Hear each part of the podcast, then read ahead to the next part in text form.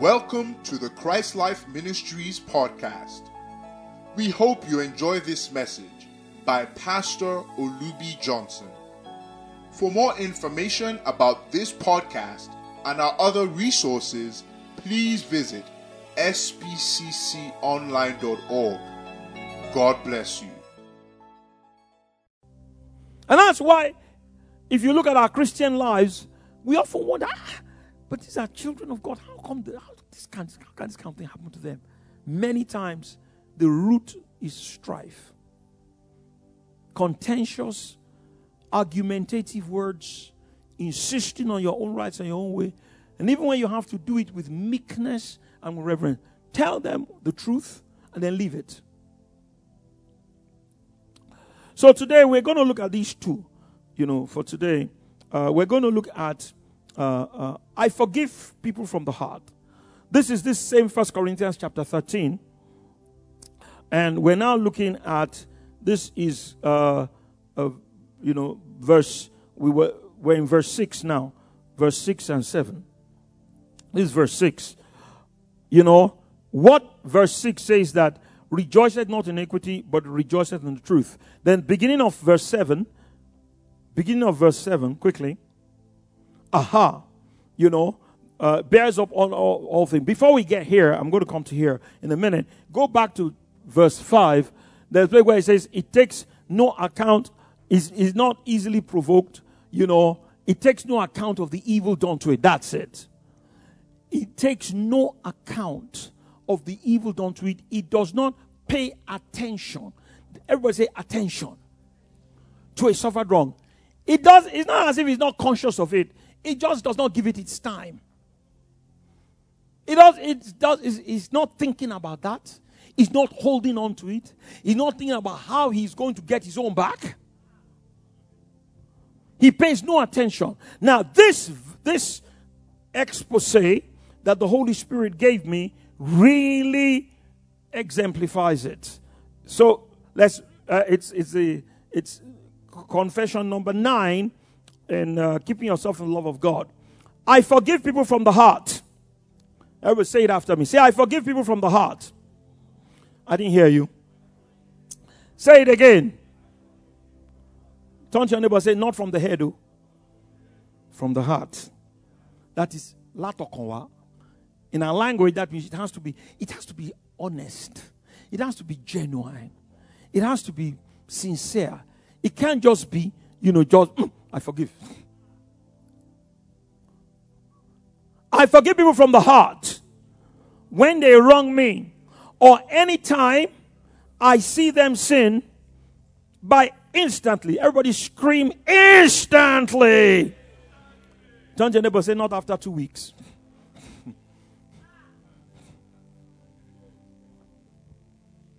you, you, can you see? Can you see the clogs that are blocking the power? That's why the church doesn't have power. We don't, we're not doing, most majority of us don't do these things. I forgive people from the heart when they wrong me. And anytime I see them saying, that is, they didn't wrong me, oh, but I now see them do something stupid or something wrong. And you know, most of us, we have a Pharisaic attitude. You know, when you see somebody who doesn't wrong, in your heart, you say, hey, look at oh, oh, a Christian. Hello. Am I reading anybody's mail here? You see, you just, hmm, you just, you just, hmm, hmm, hmm. Then he has become to scripture pastor all this day. I've been listening to Pastor Olubi. Look, look, look at what, just look at what he did. He, they didn't do anything against you. Your attitude to that person should not be one of disdain. It should not be one of condemnation. That's you begin to be you begin to think like God. God too saw the sin. God too saw that person's sin. How does God treat them? That's what God is teaching us in this verse. I forgive people from the heart. I didn't hear you. When they wrong me, or All means, even if they are not wronging me, if it's not me, you know. Anytime, scream anytime. Scream it again. I see them sin by instantly. Everybody scream instantly. Don't let the thing stay. And I'm going to show you the wisdom. All these things they gave they came to me by revelation, by wisdom. And God's helped me over the years. I practice these things, you know, I yet not I, but the grace of God which is me. By instantly asking God in my thinking for mercy to cleanse their sins by the blood of Jesus, give life to them. You, you know, the Bible says if you see your brother sin, say, shall ask life for him. That's in First John. You see, that's what John learned. John was practicing these things. You know, of all the apostles, only John died a natural death. He died almost 100 years old. Looked after Mary in a house in Ephesus. There's nothing they didn't do to try and kill John. They threw him to lions. Lions will not eat him, like Daniel in the lion's den. They put him in boiling oil. The oil will stop boiling. They did everything. They couldn't kill him. So the Roman emperor banished him to the Isle of Patmos to take him because he was the. After Paul died, John became the head of the church. Jesus is the head, we know. But on the earth, all those churches came under the covering of John. That's why he wrote a letter to Gaius. Gaius was actually Paul's disciple. You see this in the Acts of the Apostles. But after Paul had died, it was, he said, the elder unto the well beloved Gaius. And he wrote a beautiful, what we call first and second and third John, those little uh, uh, epistles. John was a great man. Let's give the Apostle John a super clap offering. He outlived all of them, including Paul. Because John from Jesus learned the secret of love. That's where we get these instructions from. You don't find anywhere else. You don't find any of the Pauline epistles. You find forgiveness in the Pauline epistles, but you don't find this detail where you give life to them. And later, I'm going to explain all of this in a minute. Pray for them in tongues, relating to them. This is how you don't pay attention to it. It's there. What they did is wrong.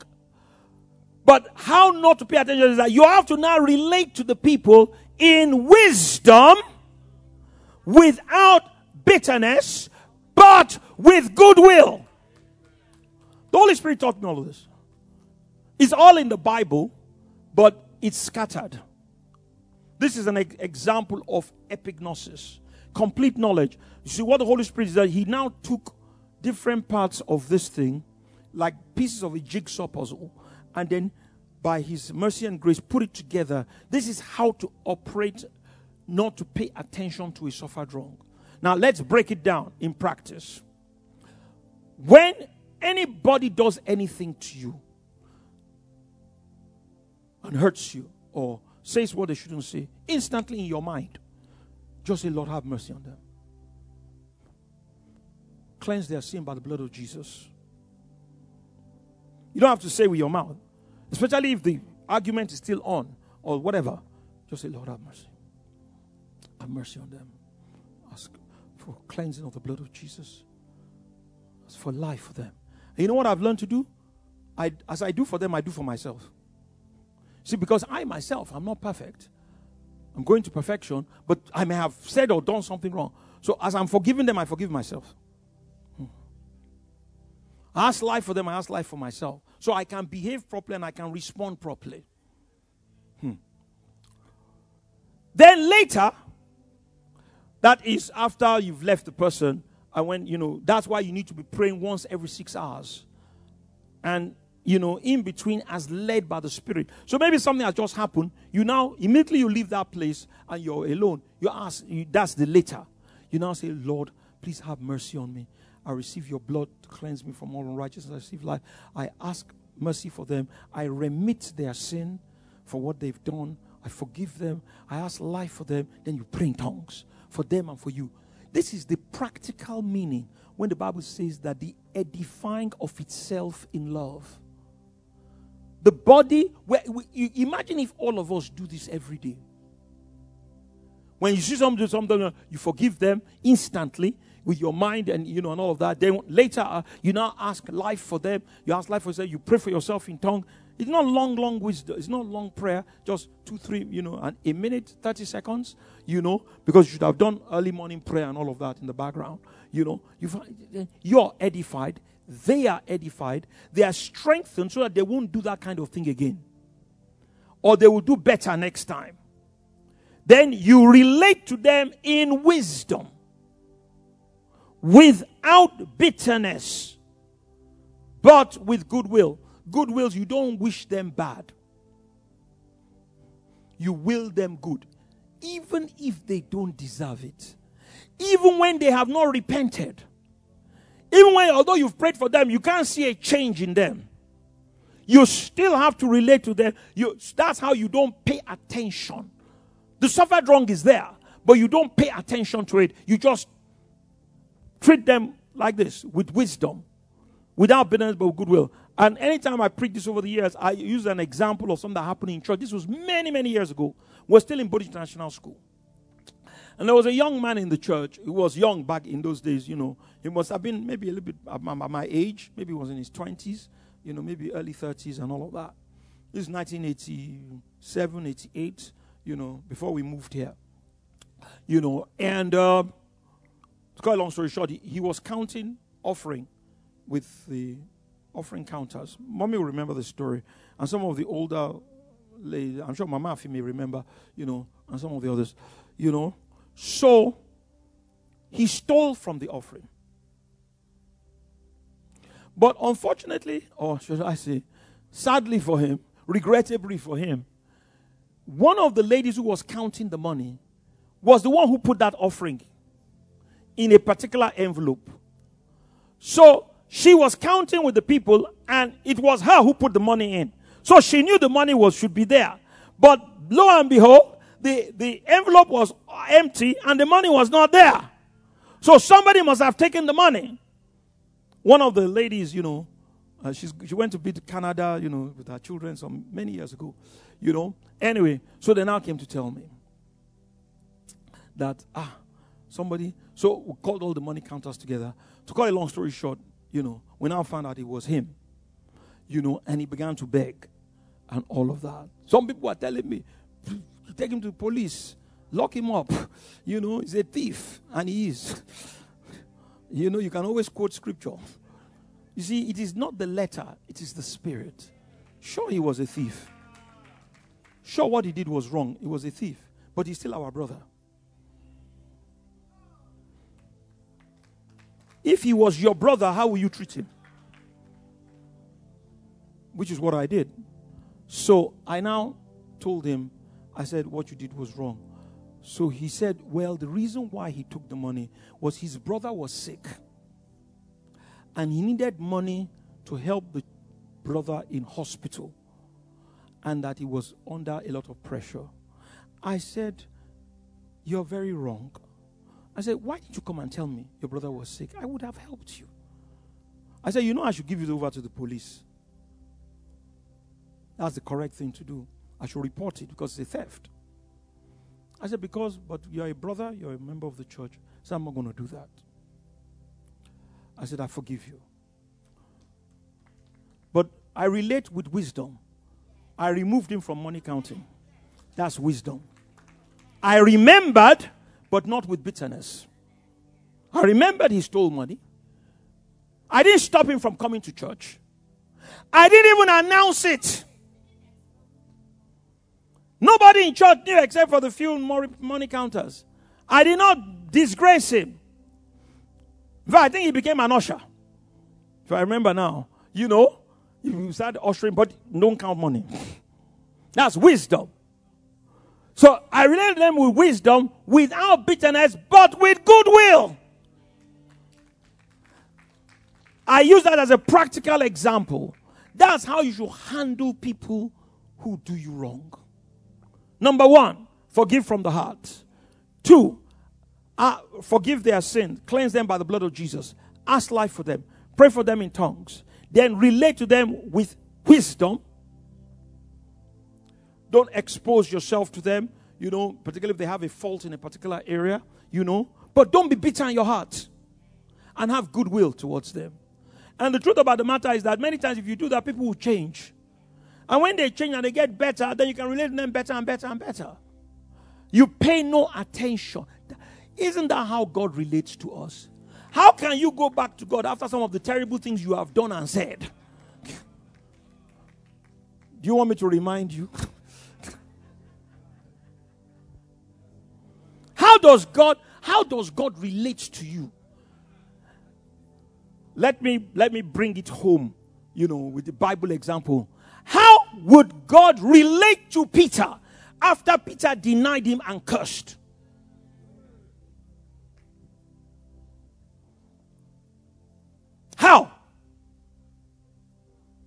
He told him, he said, Watch and pray. Oh. He told him, he said, This night you betray me three times. He said, Me, yeah. He said, Even if like kill me. The usual Yoruba, you know, the Hebrews are just like the Yorubas. Nobody harm me, you know, we have mouth. Yes, just we we are so many similarities between the Hebrews and the Yorubas.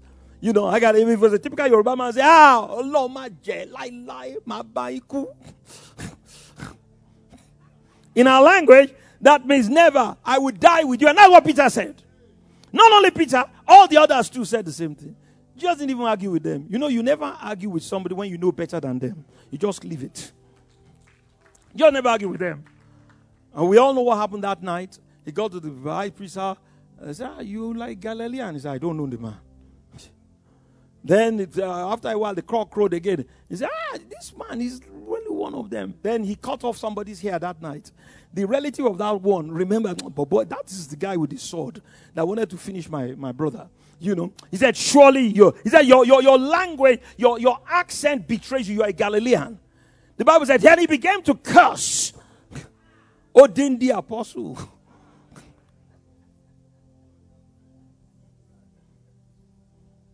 How did God relate to him?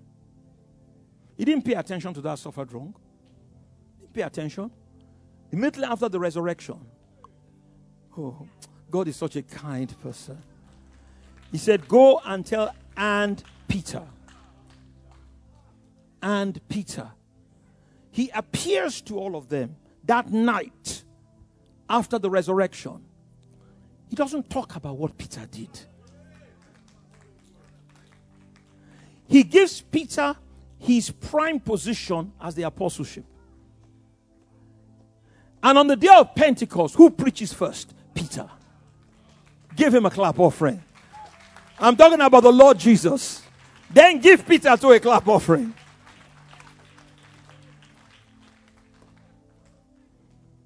How would you have behaved? Ah, you will remember very well. So after your resurrection, the first thing you say is, you see this Peter. Hmm. To Barry, you know, I told you that night. Three times before the cock crowed, he denied me. Anyway, we still keep him as apostle, but Kubodo preacher.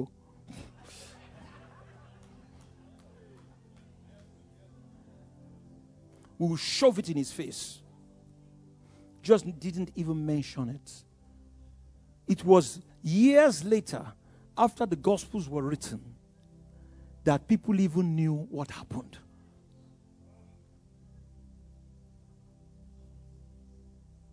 Do you see why we don't have power?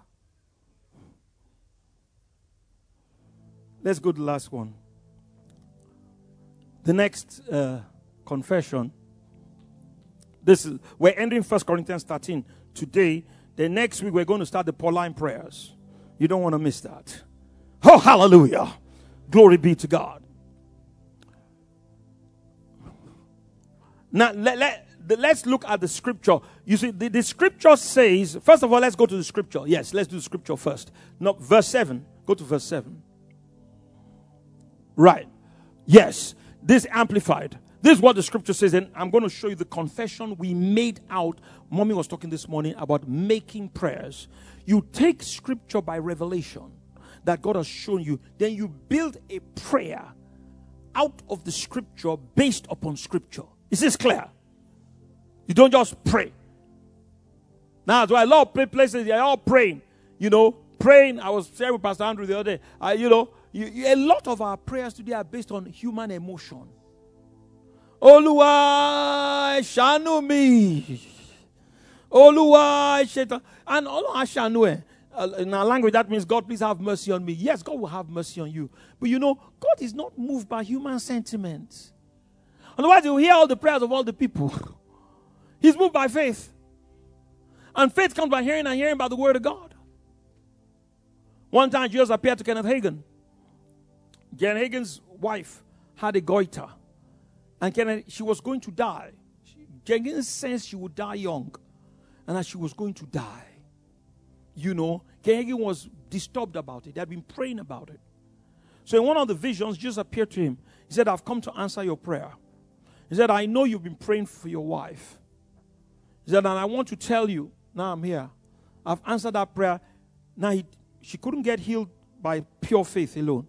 So he said to her, he said, tell her to go to the hospital and do the operation. And I will super, I will supernaturally speed up the healing process and she will live and she will not die. Then he said something that touched me. I recommend this book for anybody. Go on Amazon.com or Amazon.co.uk and put Kenneth Hagin's books. You see there. I believe in visions. Download is just about six pounds or something. You know, it's, it's more that is worth more than the biscuit and the and the and the and the gala. you know, and the coke that you and the meat pie that you buy. It's not. It's cheaper than that. So skip one meat pie and buy the book. Amen. You know, and you know what Jesus said to him? He said, Son, I answered your prayer because you asked me to. He said, I love all my children. He said, They cry, they weep. He said, But I'm not moved by human emotion. I have to move. He said, But they don't have faith. He said, That's why many of my children die. He said, I've answered you now because you prayed to me and I've come to answer your prayer. That even though she has to go to the hospital, she'll be okay. And interestingly, Oretha, that's the name of the wife, outlived Kenneth Hagin. Look at the irony. Of course, he was, he was a little bit older than her, maybe one year older than they. Uh, they married when I think Hagin was 18, she was 17, something like that. They were, they were very young when they married. But the point we're making is this you know, and Jesus took Ken in that vision. He said, yeah, it's not, it's not, it's not sentiment. It's not crying. He said, but they don't have faith. Because they're not being taught. They don't have the word of God. So don't put the word of God in their hearts. And where faith comes by hearing, hearing the word of God, which is what mommy is saying and I was saying about good morning, Jesus, is structured prayer. So you need to listen to what the leaders are saying, the declarations they are making, the scriptures they are based on. You have faith. Then you pray in tongues, and then you agree with them and pray in tongues, then it will work. So love bears up under anything and everything that comes. He's ever ready to believe the best of every person. Its hopes, I didn't hear you, are faithless under some circumstances. It endures many things without weakening. What a word. This is divine love. Now, let me show you the prayer we built out of it. Go to the um, Keeping Yourself in Love of God. This is confession number 13 in Roman numerals. This is how you will now practice this scripture in practice. I do not worry. Everybody, open your mouth. I cast all. Uh, turn your neighbor say all. Oh. Not some. All. Oh. All my cares and burdens on Jesus. How? By prayer and supplication with thanksgiving with my thoughts. We everybody scream it. As I pray in the Spirit. Thank you for listening to this podcast. We believe these words have empowered you to live a victorious, transcendent life in Christ.